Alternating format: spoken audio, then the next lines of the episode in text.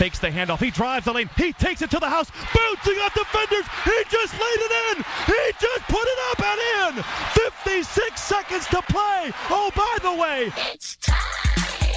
Live in the entertainment capital of the world. Game seven is over. It's an instant classic. It's the TC Martin Show. A three for the game. Boom!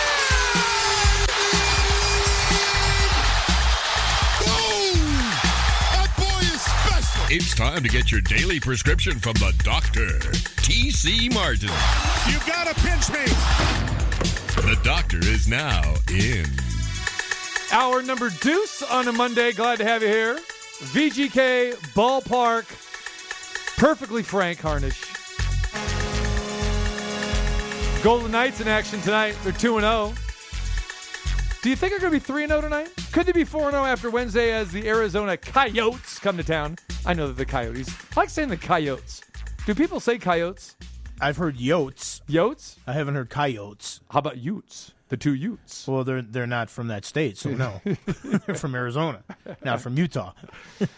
All right. So, yeah, VGK tonight and Wednesday. We're going to talk a little Las Vegas Aces uh, a little bit later in the hour. Dan Padover, the general manager, is going to join us. The big news that we touched upon last week is Mark Davis purchases the Las Vegas Aces. Not official yet, so don't know how much we can actually talk about that, but uh, that is on the horizon.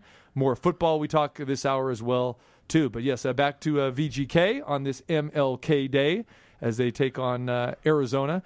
Game number one we talked about last week, uh, where the Golden Knights were got out to that quick start. You know, two goals in the first two and a half minutes. Then Anaheim came back tied at two-two. Then void of scoring in the second. Then they took care of business in the third. So I think we all anticipated a closer game on Saturday, and we got it. But uh, it was a little too scary for comfort. But they did get the victory, and they were two and oh. zero. Yeah, and Pete DeBoer actually said he thought they played better in the second game than they did in the first. They just didn't get the the puck to go past. And I, we had talked about it. Gibson, although he was coming off kind of a rough season last year, is a quality goaltender. He tried to steal him a game. But uh, Vegas stuck with it. Beautiful pass to William Karlsson. He buries it to set up the overtime. Then the shortest overtime in the history of the Vegas Golden Knights. Seven seconds. They basically win the faceoff, go down. Stone to Pacioretty. Bang, game over. So they really kind of stole two points out of that one. They, you know, they kind of kept with the game plan there. Going to be interesting with the Arizona series coming up because this is almost like a mini playoff series because you have the two games here and then you go there for two games. So it's actually a four game set. Right. And I believe they do that with Colorado coming up as well, which I still think is a team that they're going to be battling it out with all season long. Uh, I know a lot of people say St. Louis. I still think St. Louis is really going to be missing Pietrangelo, uh, what he meant for that team. Tarasenko on the uh, the long term IR, so they have a lot of problems there. I do think Colorado's the other team to beat for Vegas. And again, you want that number one uh, seed out there. But yeah, I mean, they, they could have only had two points after the first two games. That would not be satisfactory.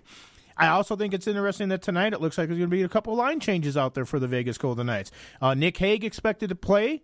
They might be going with the sixth defenseman. Cody Glass looks like he may be sitting on the sideline for this one here. As so they're going to try to implement that sixth defenseman like we thought they would. Remember, they're trying to circumvent that salary cap all the time. So you're going to see guys kind of bounce up and down all season long. And it looks like Keegan Kolesar might be uh, a center in that fourth hmm. line. So there are a little bit of lineup changes. But DeBoer also did mention anything he does right now, he's trying to get more offense out there. Remember in the bubble, the reason the Vegas Golden Knights got eliminated last year, they couldn't score goals. You know, okay, they're not giving up many. They shouldn't with the goaltending tandem they have there. But they still need to find ways to score goals. They're 2 and 0, but when you only hit one in regulation in the last game and you need overtime to win it, you know, that is a concern even though it's very early on. This is a playoff team. They're going to go to the playoffs. But you want the number 1 seed. Absolutely. And we talked a lot last week about the goaltending situation. We saw Leonard start in game one, and Marc Andre Fleury did get the start in game two, which. With the gold pads and the gold jerseys. Yeah, and, and I got to say, I do like the gold jerseys. I do like the gold jerseys. I thought that They pop more when you see them live than you do from a distance, Right. Because you see the sparkles and everything Yeah. else. It really has that kind of flair to it and everything. So, I'm still not the biggest fan in the world of them. I don't, but then I'm not a guy that uh, you know. I don't go gaga over or under. It, know, it's remember- something to wear. Yeah, I remember when we saw those jerseys in person. I thought, oh, we, I think we both said, oh, a little too much like Nashville, and yeah, I don't know, but it didn't look that way on the ice. So, uh, well done. But I'm glad that Fleury did get the start as he should have. Again, will it be this 50-50 thing? Well, after two games, it has been 50-50.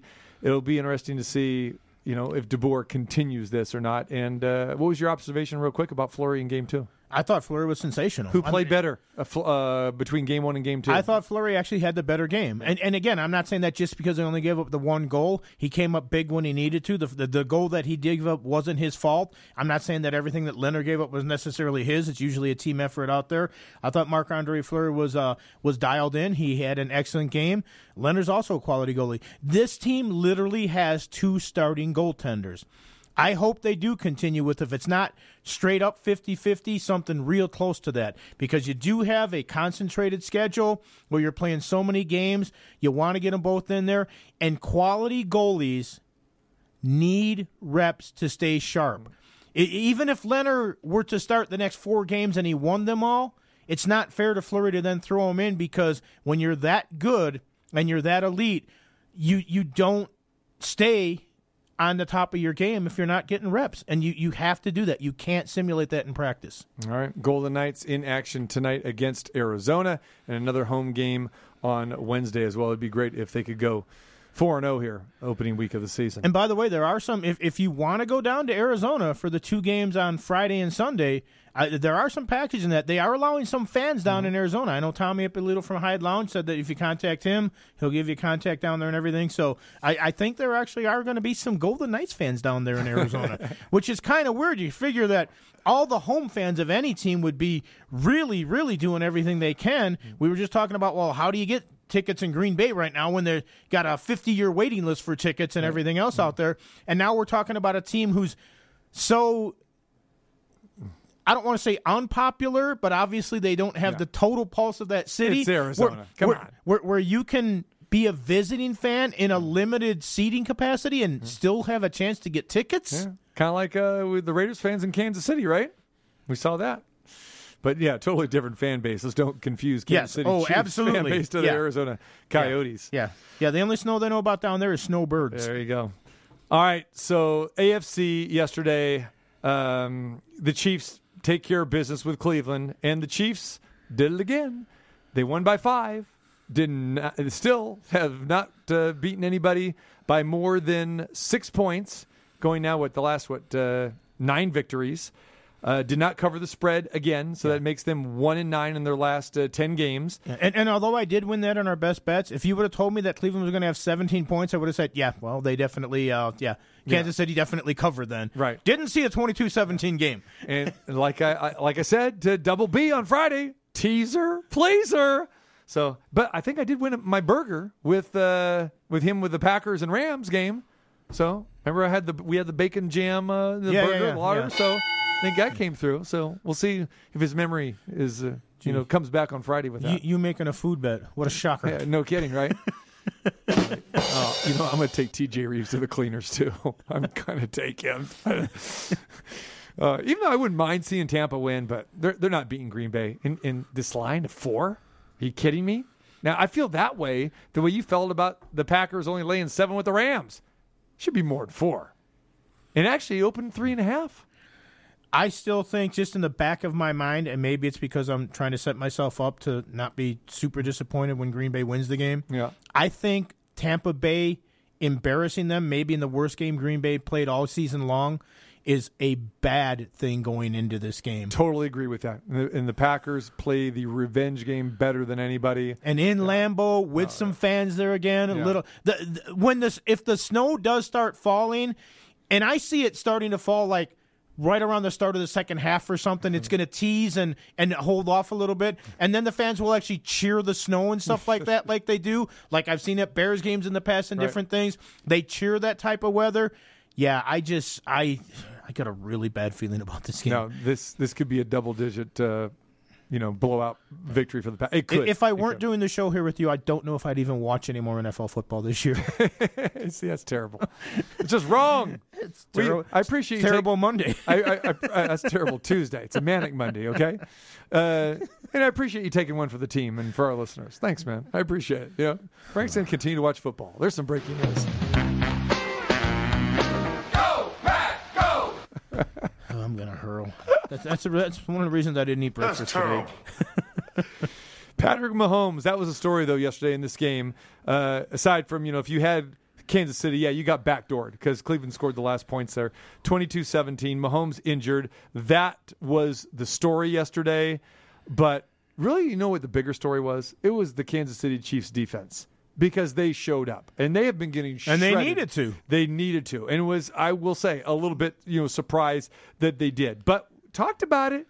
You know, uh, the last couple days, you know, Thursday and Friday, and again, you know, knowing that they had the bye week and Andy Reid, another victory coming off the bye week, they were going to be prepared. Again, the Chiefs just have seemed to be on this coast control all during the regular season, and they did uh, ratchet up a notch. But when Patrick Mahomes got injured, there was a lot of nervous Chiefs fans. There was a lot of nervous Chiefs betters, and you could see the Cleveland had momentum, but they just really didn't exercise it. They didn't capitalize on it, and and the Chiefs defense, you know, withstood and they, and they they came back and they held up. But there's a lot of nervous people with Kansas City thinking, "Oh man, here we go again." Because you got to remember, I mean, you know, people want to talk about the Browns and the choke jobs they've had.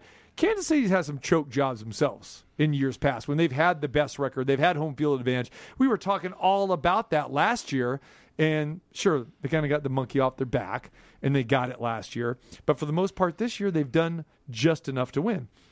Now, I don't know about your thoughts on this, but uh, I firmly believe, I'm going to say it right here, right now, that Patrick Mahomes, he's going to play on Sunday. And anytime a guy gets a concussion, people say, okay, well, he's going to be out next week or whatever.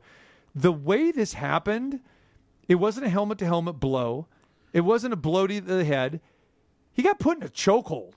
It was like a wrestling move, like a takedown. Well, there was a UFC card earlier. So. there you go, right? But not in Kansas City. But but it was it was it was strange. And so he was dizzy. You saw the eyes, but then I saw him actually sprinting down the, the tunnel to get back there and go through some testing. He wanted to get, you know, obviously back in the game. The Right. NFL said, "Hey, no, no, no, we're not going to let you go."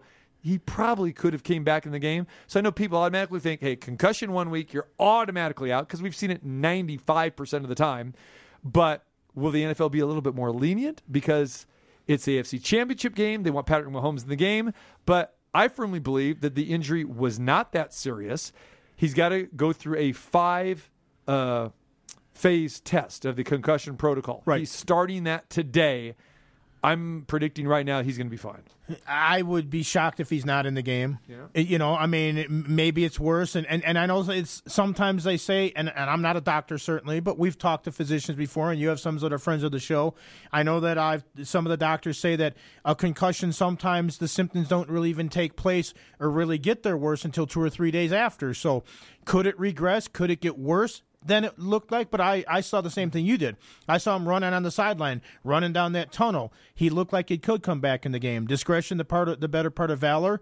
I don't know if Chiefs fans would have thought that if they would have lost the game, but they didn't lose the game. So, but yeah, they're going to do everything possible out there. I think they are going to have to do the due diligence and do everything properly to go through all those channels to get him on the field. But I do expect Mahomes to be there.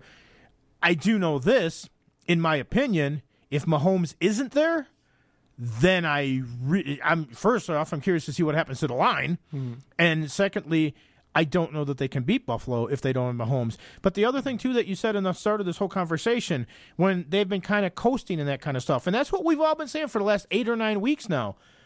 Are you starting to think that maybe it maybe it isn't hundred percent that they're just coasting, and maybe they're not as good as everybody thought? Oh no, I agree with that, and I, I'll say right now they're not winning the Super Bowl. I mean, it is so hard to go back to back, not just because you have a target on your back, but just everything just doesn't unfold that way. And they had a magical season last year, and there's a reason why that uh, that happens. And I just I don't think it's happening this year because of the body of work that they have put in front of us. And if, if anyone's going to you know, be the favorite, it's the Green Bay Packers. Oh, It's- it's in absolutely. And then the second choice is going to be the Buffalo Bills because they have just as long as a, uh, of a win streak as the Packers do. Yeah, and, and you can't say, well, Buffalo's got to go into Arrowhead, uh, where they play as colder and worse weather conditions normally than Arrowhead. Now, the winds might be different and that sort of stuff, but the weather should not be a factor Right. in this game because both teams should be ready for potential adverse conditions. Now, and if you want to throw in the crowd, and like TJ Reeves is saying, he's 100% accurate too. A game in the Superdome under perfect conditions with no crowd at all, that's advantage visiting team as far as I'm concerned. And we saw that happen. Yeah, because everything echoes Right. and you can hear it even more what everybody's doing. And and it certainly seemed like Tampa Bay knew that. When Brees was making the mm-hmm. calls on that, Tampa mm-hmm. Bay, they made the adjustments. They Right. knew what was coming. But with Kansas City, there are fans in there, and they have more fans, almost double the fans that they're allowing in Lambeau. They have but between 16, 17,000 fans. Who knows? Maybe even a little bit more in that stadium. And they're pretty loud. I mean, I've been watching Kansas City games all year in that stadium, and it gets pretty loud. And again, with a, a right to go to the Super Bowl and to come back and repeat, those fans are going to be revved up. So I think there is a home field advantage, and especially when you're playing on that grass as well.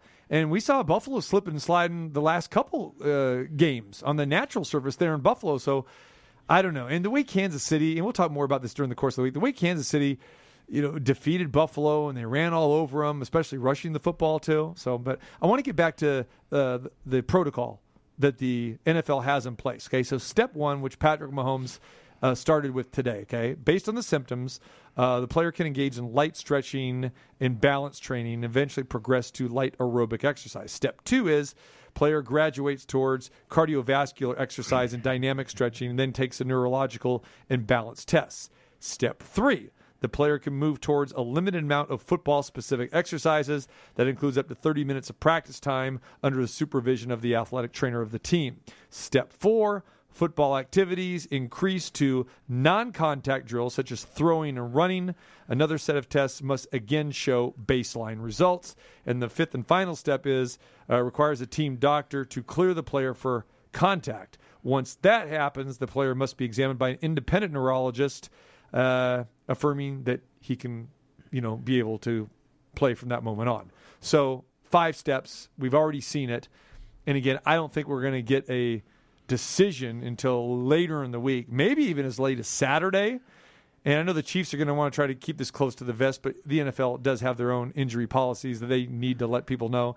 It's not like we've seen with hockey and some of these, uh, you know, other sports that we were talking about last week as well.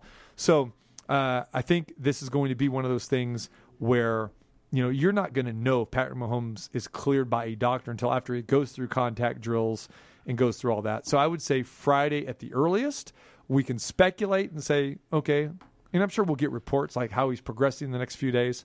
But uh, if, like you said, if he's ruled out and Chan, Chan Henne has to play quarterback, yeah, that line goes from Kansas City a favorite to I believe an underdog, or maybe a pick 'em or something like that. But yeah, Patrick Mahomes has got to be worth more than three points. Well, and it's interesting too because now I haven't looked. Maybe you've looked at the books and that, but uh, uh, right now is that game circled with a number because of the question mark, or I'm are not they seeing a be- circle, be- no. because because I think the assumption right now is Mahomes is playing. Yeah. I, I think anybody would be shocked if they're not. And like you said, yeah, I, I don't think Kansas City's going to make an announcement till they have to make an announcement.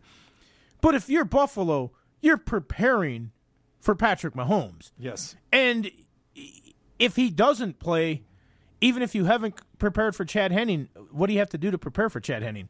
I mean, I mean, and, that's not a total knock on him, but he is a backup quarterback who a lot of people didn't even know that he. I know I saw social media going, Chad Henne's still in the league, Right. 35 years old. Yeah. You know, I mean, it's it's it's just it's a completely different dynamic. Okay, now it's time to give him props because a lot of people didn't know he was on the roster. Couldn't even tell you who the Chiefs' backup was. But we remember him because he started the final week of the regular season. And again, that was a concern leading up to the game. Hey, Patrick Mahomes hasn't played in 21 days. Right. And good thing that Henne did play because he wasn't that rusty because he hadn't been in the game all season long. Because he got game reps. Yeah, guy hadn't been in a game in four years. Think about that. And he comes in and gets the job done. This guy was six for eight yesterday, 66 yards, had the 14 yard gain on third and 14, which was phenomenal, which really sealed the deal. He ended up a little bit short, then they had to go for it on fourth down, and that was amazing. But what happened in this game with Chad Henne coming off the bench and coming cold, and then have Andy Reid have the cojones to call the play that he called amazing on what transpired yesterday in Kansas City for them to seal the deal. Okay, the Browns have been on the season the worst fourth down defense in the league. They allow more conversions than any team, and now they face the biggest one in some 25 years. Right here, Andy Reid, really smart. Send everybody out there. You got guts, right? You're trying to draw them off, draw them off sides. Take a timeout. Take it down. Let the clock click. Try and draw them off sides. They put Henne in the gun. Walk up, pretend like you're going to go ahead and quarterback sneak it, motion them back. Try and draw them off sides, and then take a timeout. You walk up there and say, no play, everybody. Don't jump. There's no play. Just look at the body language. Oh, there is a play. Henne rolling out,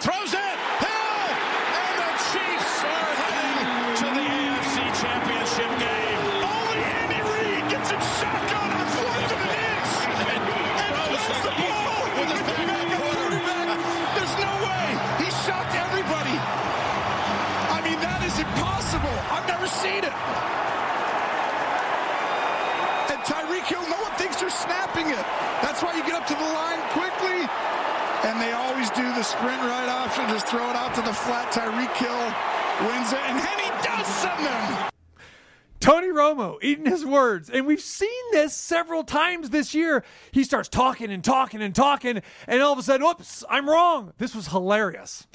Well, yeah, sometimes apparently no play is the play. Yeah, right. Because it's like, yeah, I mean, he was so adamant about like, hey, you know, if you're on the defense, you just can't jump off sides. They're not playing this. You walk up there. Look at the body you- language. You, fake the quarterback sneak. The body language is like, maybe Henne did look at the body language and went, oh, they just assume we're not going to run this.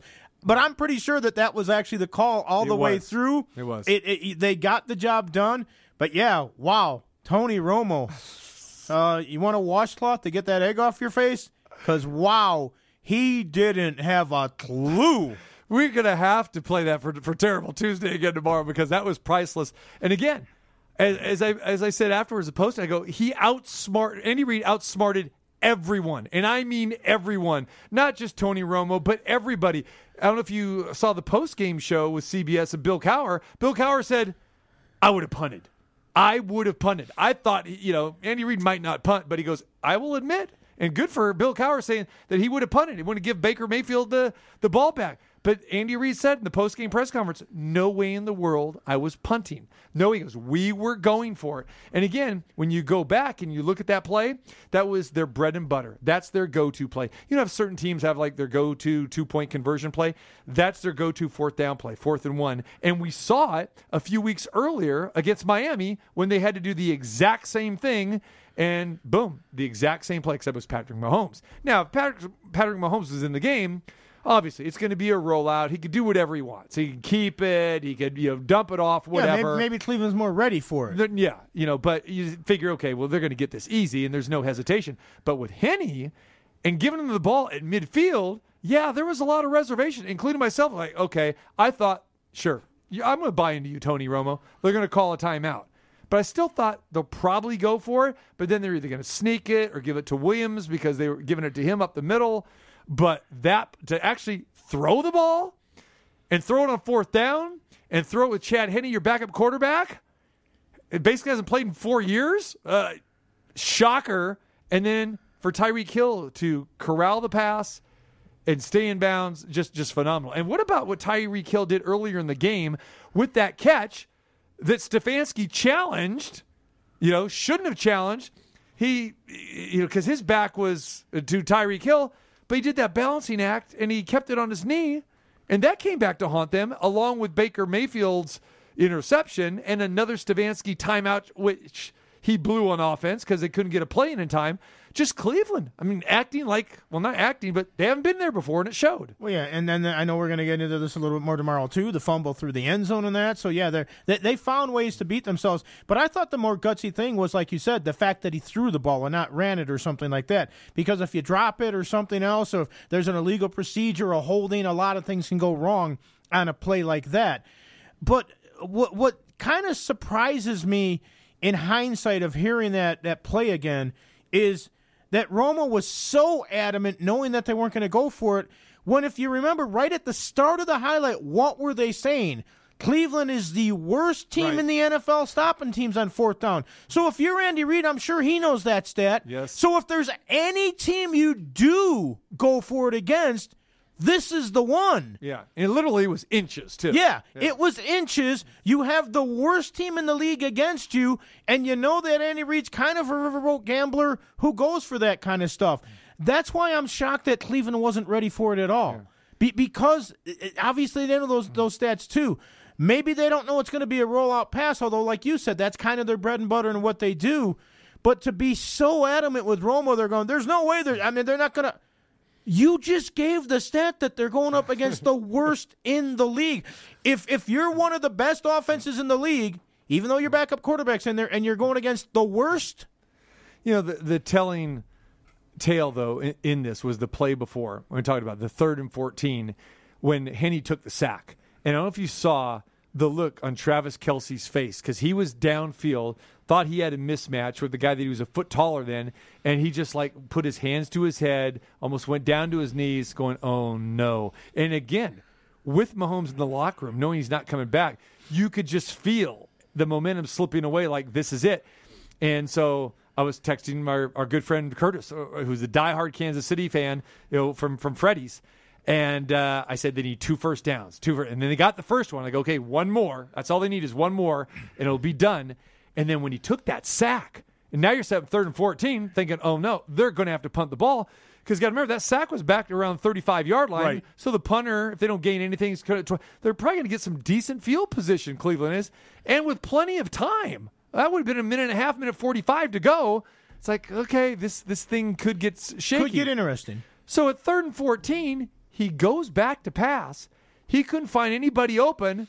Chad Henne at 35, never being a running quarterback, takes off and he got that one block. Okay, and then he and I said, "Oh, "Is he going to make it?" And he dove head first, didn't give himself up, and it looked like he got the first down initially, but they marked him a little bit short. But that was gutsy, and uh, I, I, I texted my one buddy and I said, "Just like he was at Michigan." I know you wouldn't want to hear that, but he was kind of a little bit of a running quarterback at Michigan. But I mean, he's 35 now or whatever. But to me, that's what uh, came into my mind. Chad Henne at Michigan taking off and running like no way in the world. And the Browns obviously weren't expecting that. But to me, that was the play. Well, you say he channeled back to Michigan. I say he channeled as Patrick Mahomes. Yeah, there you go. Yeah, well, he looked nothing like Patrick Mahomes while he was running. But but He almost know- got the first down. That looked like Patrick yeah, Mahomes. No, yes, true. That's true. But But no, it, it was a gutsy play, and again, but, but again, it's like you're going to go.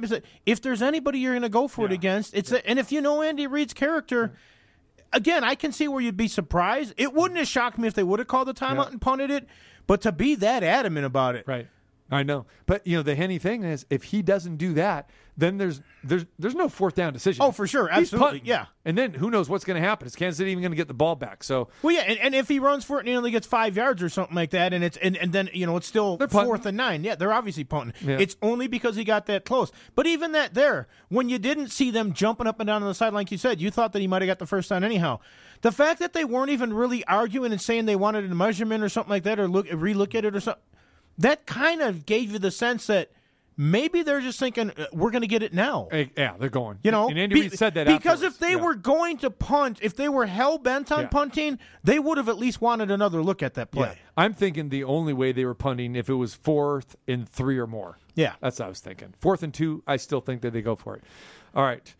All right. They're playing Buffalo. Buffalo 17 to 3 uh, winner as well. We'll talk a little bit more uh, about that game here coming up. All right. We come back on the other side of the break. We talk a little Las Vegas Aces basketball. Remember, the Aces were in the WNBA championship uh, round. That's right. They were in the finals in the bubble. And uh, hopefully, we'll get to see some games in the Mandalay Bay this year. Free agency is here. And uh, Dan Padover, the GM, joins us next. What's up, guys? This is Mac from the Las Vegas Aces. You're listening to the TC Martin Show. Boom. Yeah!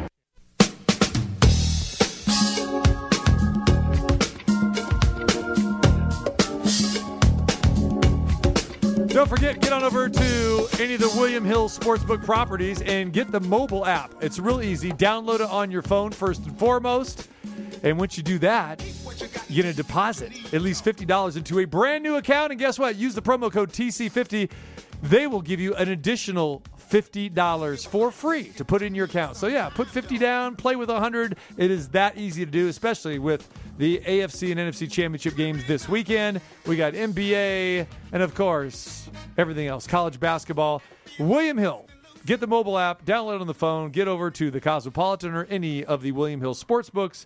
Use that promo code TC50 for free money in your account. So teaser card 50 for for William Hill or TC for sure. See, and you guys give me a bad time about, about the teaser pleaser, but it serves me well because again, I'm all about manipulating the line. If you can manipulate the line and you get some good odds doing it, then you do it. And at William Hill, they have the 10 point teaser. Three teams, you're only laying 120. Manipulate the line 30 points, my friend. 10 in each game. What's wrong with that? I'm- Kansas City, I had them at a pick 'em. I'm just glad that I'm I not sweating.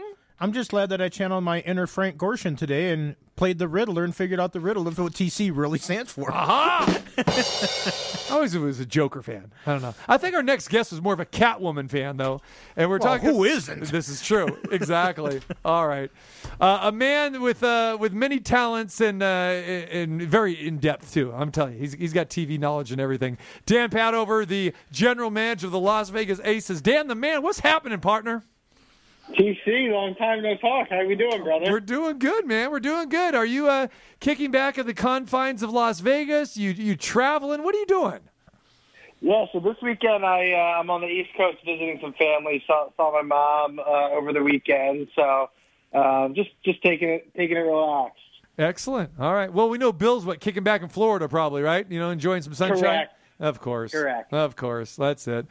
All right, my friend. Uh, well, a lot of stuff to talk about, and I know you you really can't comment too much, but we talked about it um, last week, and it's up on the website right now, tcmartinshow.com, about Mark Davis uh, purchasing the Las Vegas Aces. Huge news. It was a huge news day when this uh, unfolded last week. We know that's not 100% official, but we, we saw the press release. We got the uh, the commentary or the statement from Mark Davis. We also got the com- uh, the statement from the MGM uh, as well too. Uh, Dan, some some thoughts. I know that you can't go into detail about all the negotiations that are that have transpired and the paperwork's not official, but just the thought of having the Las Vegas Aces having Mark Davis as owner. Yeah, I mean, you know, in in many ways, um, it's it's just the perfect match. I mean, MGM Resorts did a phenomenal job moving the team from San Antonio and really putting the Aces on the map in Las Vegas the past three years. Um, but as you know, the franchise moves into a new era. Um, you know, I think Mark, with his in-depth knowledge of, you know, sports as a whole, you know, he's been around it for 50 plus years, uh, going back to his days you know, in the equipment room with the Raiders. So it's, you know, couldn't be better. Um, he, he's super excited, been at all the games since day one, and I think it's just a great time. I think the, the past three years with MGM were awesome, but I think the future is going to be even brighter and a lot more to come from this franchise.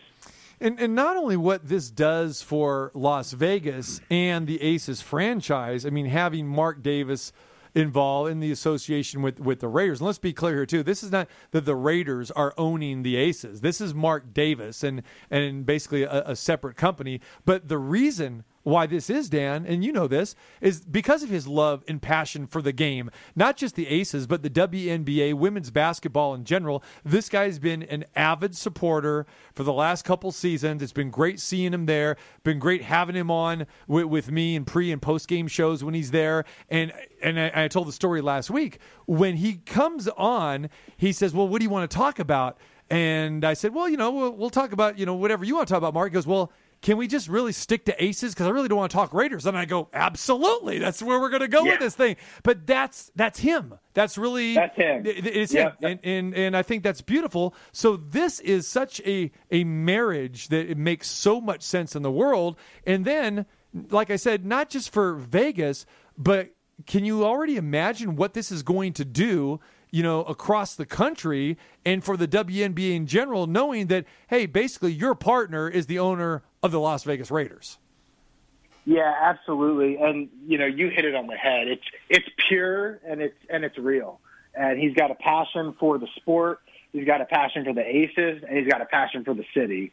Um, and having someone like that who cares that much, um, it, it's going to speak volumes for our franchise, but also to the W as a whole. Um, and you know, just like MGM did, he's you know, he, he's going to be really supportive of, of our franchise and, and, and the league moving forward. So it's it's a positive overall. What is the timeline here? Here, do you think that everything is official and you know we, we, we start seeing things unfold? Yeah, you know that's a great question. Um, you know, at this point, it's up to you know the league office. There's a BOG approval process that that has to take place. So you know, I, I would think you know not not too long, but um, in the next you know several weeks, I think we'll we'll hear more news and and really hear Mark's vision for the future, and um, it'll it'll just be a matter of time. All right, Dan Padover, the general manager of the Las Vegas Aces, joins us here on the show, along with my man Ballpark Frank obviously uh, big news with Mark Davis getting involved in the in the league and with the Aces in particular. But uh, what a lot of people are even more excited about is fans coming back to the games and being in there. And I know TC's chomping at the bit to be on the sideline again, doing that play by play, the great job that he does there. But what does it mean to this team with the fans? I mean, they got through the bubble or the wobble for the WNBA, but uh, I know that every player in the league, every coach in the league, is dying to get the fans there once again, and probably one of the best fan experiences in the entire league is here in Vegas. Yeah, I mean, you bring up a great point, and that's why you know 2020, in many you know respects, was disappointing because it was really going to be one heck of a product um, to put on for our fans. Not that 18 and 19 weren't, but we we really had some momentum after that semifinals run against Washington and we're really excited to seeing everybody back at the house this past year. Um, but look, I think you know it's like anything else. Everybody adjusted. We we we played a season which was super important for the W, and now it's just a matter of seeing how circumstances unfold over the next few months. But make no mistake, our players, our coaches, um, they, they're really hoping we can get back in front of our fans because they're unbelievable, and you know they really are our. You know, Dearica Hamby's our sixth woman of the year, but they're our sixth woman of the year also, is that, that great fan base we have. So hoping that we can get back and, and really put on a show for the for the group. So Dan, let's talk a little bit about last season, the year in review. Guys make it to the WNBA finals. Like you said, just a shame that you know weren't weren't hosting games there at the Mandalay Bay. But again, it, it was quite a season. Uh, television ratings were were very good between ESPN and ABC as well too. Uh, the season started with some injuries. I remember Bill saying, "Man, I really don't even have enough to to practice here, let alone scrimmage." And then it kind of ended that way, where Dearica Hamby, you just mentioned her, you know, uh, you know, ended up uh, you know missing the last couple games. It was such a shame. And then obviously playing there in Florida in the bubble. Uh, give us your thoughts on the season in general. Yeah, look, I couldn't be more proud of, of our players and coaches. I mean, we went into the season down. Uh, Kelsey Plum with you know an Achilles injury.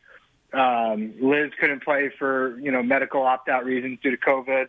Um, and we went in just saying, hey, let's let's really make the best of it. And that's exactly what happened. And obviously, A'ja had an incredible MVP season, but everybody rallied. Um, coaching staff did a wonderful job. I think our bench between Jackie, Danielle, and, and Dearica through the regular season really helped us, you know, really helped spark what A'ja was doing with the starting lineup. Um, and it just kind of took on a life of its own. And then the next thing you know, you know, we finished as the number one seed.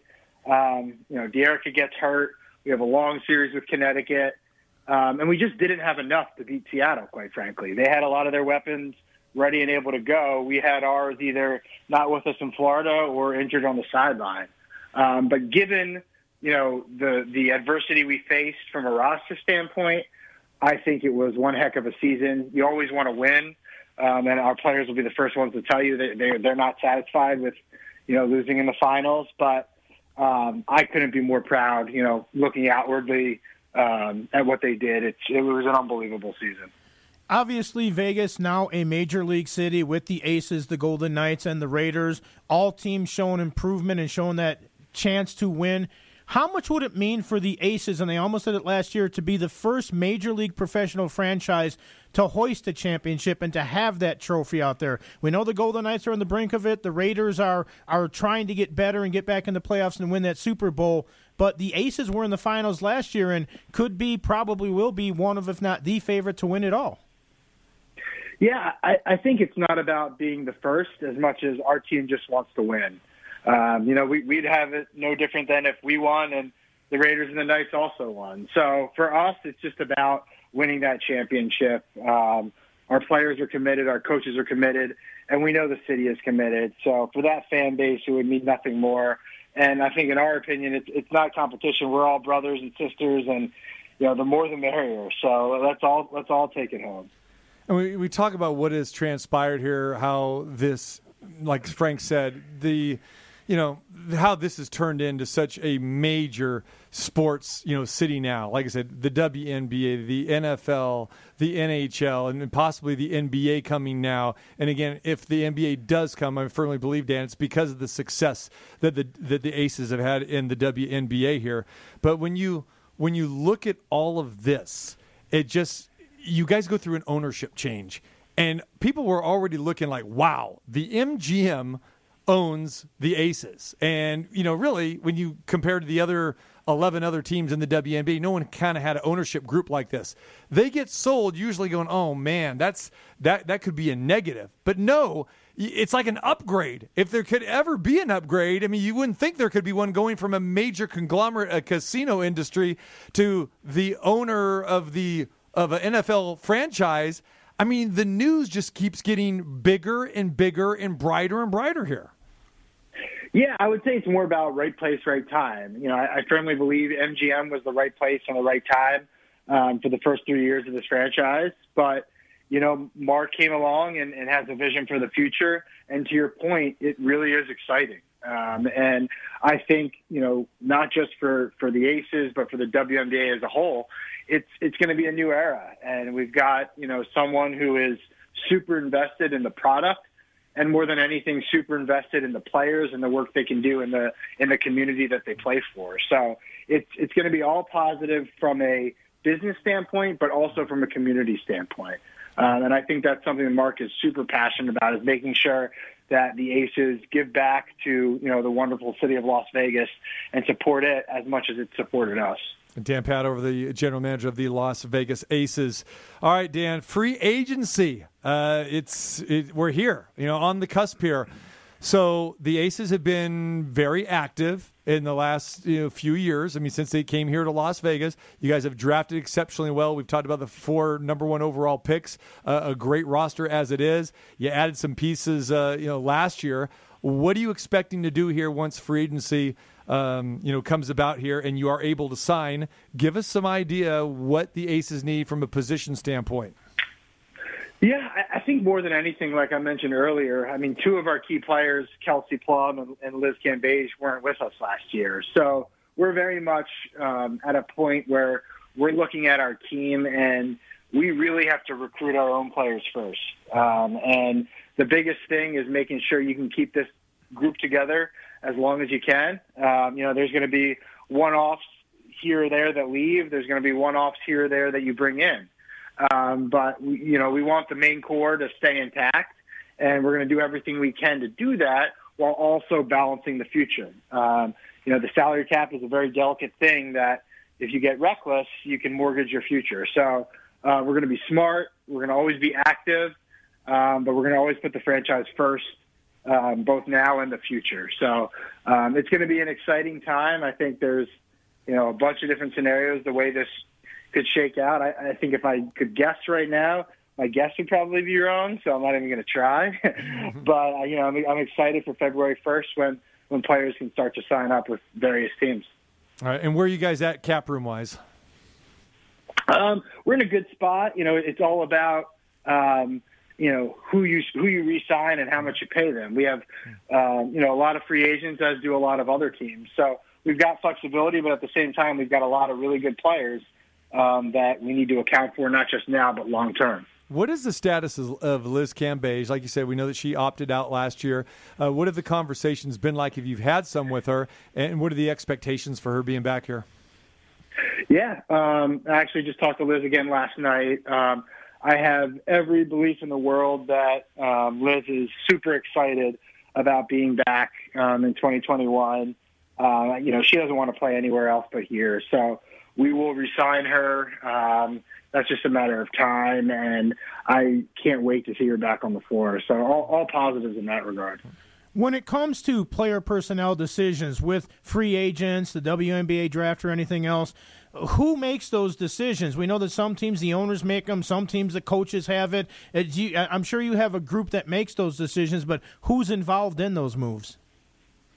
Yeah, I mean, for the most part, it's myself and Bill um, working closely also with our assistant coaches and medical staff. Um, you know, you always give ownership an idea of what you're doing and make sure that they're on board with the different scenarios you have laid out. Um, but at the end of the day, it comes down to uh, Bill and myself, and we've been together for a long time since New York.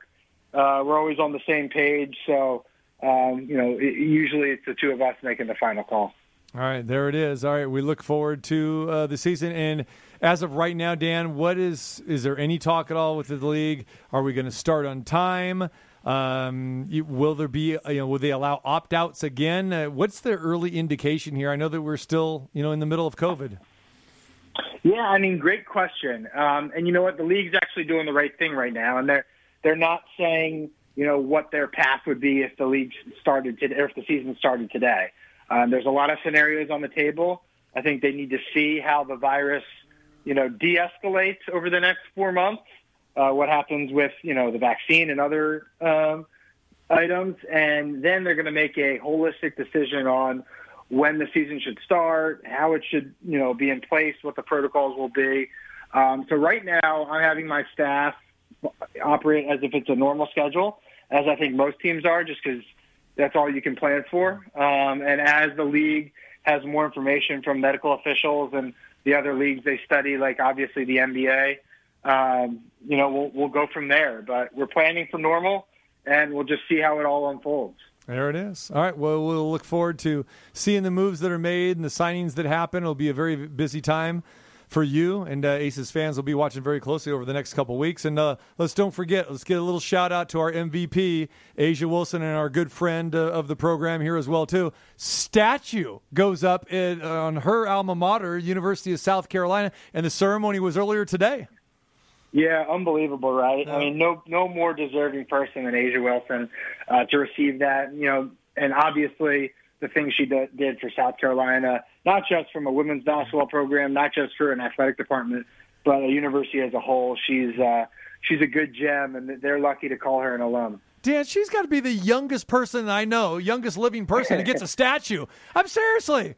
What? Uh, I know. I know. Seriously, And what like 24 year old gets a gets a statue? Are you kidding me? I know, I know, and you're getting up there in age, so you've seen a lot. But so that's got to be that's got to be one of the one of the youngest ones. T- TC's just hoping for a bobblehead night at the, one of the games. That's that's what I was going to ask you. What does he What does he want? You know? I'm not talking about me. I'm just talking about. Uh, I I never heard of. Uh, I think it's great. You know, Come on, fans, how do you come back that? to Mandalay Bay TC bobblehead night. Okay, sign. I, uh, good. There you go. My agent Or, Frank. or, or maybe a Pez dispenser because there's got to be food involved. yes, this is true. I don't know. I, I think he may be. I think TC may be a thunderstick at best, but we'll see. Oh, I like the idea of a, of a, of a nacho plate. Yeah, like, go with food, Frank. You're right. Uh, Dan, I, I want a food item uh, named after me. That's it. You got it. Give me a You nacho plate. That'd be good. All right, But, but for a thunderstick, you'd need two of them so they could bash them together during the game to make the That's, noise. that's right. That's good. That's, That's right. good. That's good. Yeah, it's a, have one one of me and one of Jiggy. Bang those things together. That'd be a nightmare, wouldn't it? That would be a terrible sound. That's for sure. The TC getting jiggy night. There you go. there you go. Oh, all right, brother. Hey, be good. Great talking with you, my friend, and uh, we'll talk to you very, very soon. Be well. Be safe. Everyone have a great one. All right. You got it, brother. All right, there he is, Dan Padover, the general manager of the Las Vegas Aces. Great guy. Got brought into the fold here a couple years ago. Uh, worked with Bill Laimbeer with the New York Liberty, and it's true. These two guys are on the same page. They've done a masterful job of putting together this roster. And again, if you're not totally familiar with the WNBA or the Aces and you haven't been out to games, and we have some fans that are extremely passionate with the season ticket fan base and everything. But uh, again, this is gaining steam. And like we talk about, and you mentioned it, yeah, they're in the finals last year. And hopefully this returns. This team is getting better and better and better. And again, uh, just year one. I mean, knocking on the door of the playoffs, and look where they where they're at right now. So uh, it's it's a great franchise, and uh, it's a lot of fun. And, and he gave the answer I expected when I asked him that question about wouldn't they like to be the first. I know you root for everybody. Y- you know you'd love to be that first professional team. By the way, I want to give a quick shout out to my buddy Ron Frazier, who's celebrating a birthday today. That's right. Ron Frazier. He's older than he was a day ago. That's all you're gonna say? That's it? I'm not going to throw his number out there because because then at the end of the week he'll be throwing mine out there. Happy birthday, Ron! And I know that Ron's been on uh, with you and filled in for me and stuff. So appreciate that. All right, great stuff. Uh, tomorrow we're back at it again, talking more NFL football, NBA, and a whole lot more. Hitting some college basketball. UNLV got their first uh, victory over New Mexico over the weekend as well too. So and more Golden Knights. We'll recap what happens tonight. Golden Knights in action, seven o'clock tonight against Arizona. yeah, I know some people are saying, "Who's in goal tonight?" Do we have to do this every game? It's it's going to be Lehner tonight. I know, and hopefully we'll be uh, Probably Fleury on, on Wednesday. Wednesday. We'll check it out. All right. For Perfectly Frank, Nubchuck, The Quake, And teaser card. Martin. There you go. Miss any part of the show, go to the website, tcmartinshow.com. Check out those best bets because we all were on fire last weekend as well, too. That's at tcmartinshow.com. See you tomorrow at 2.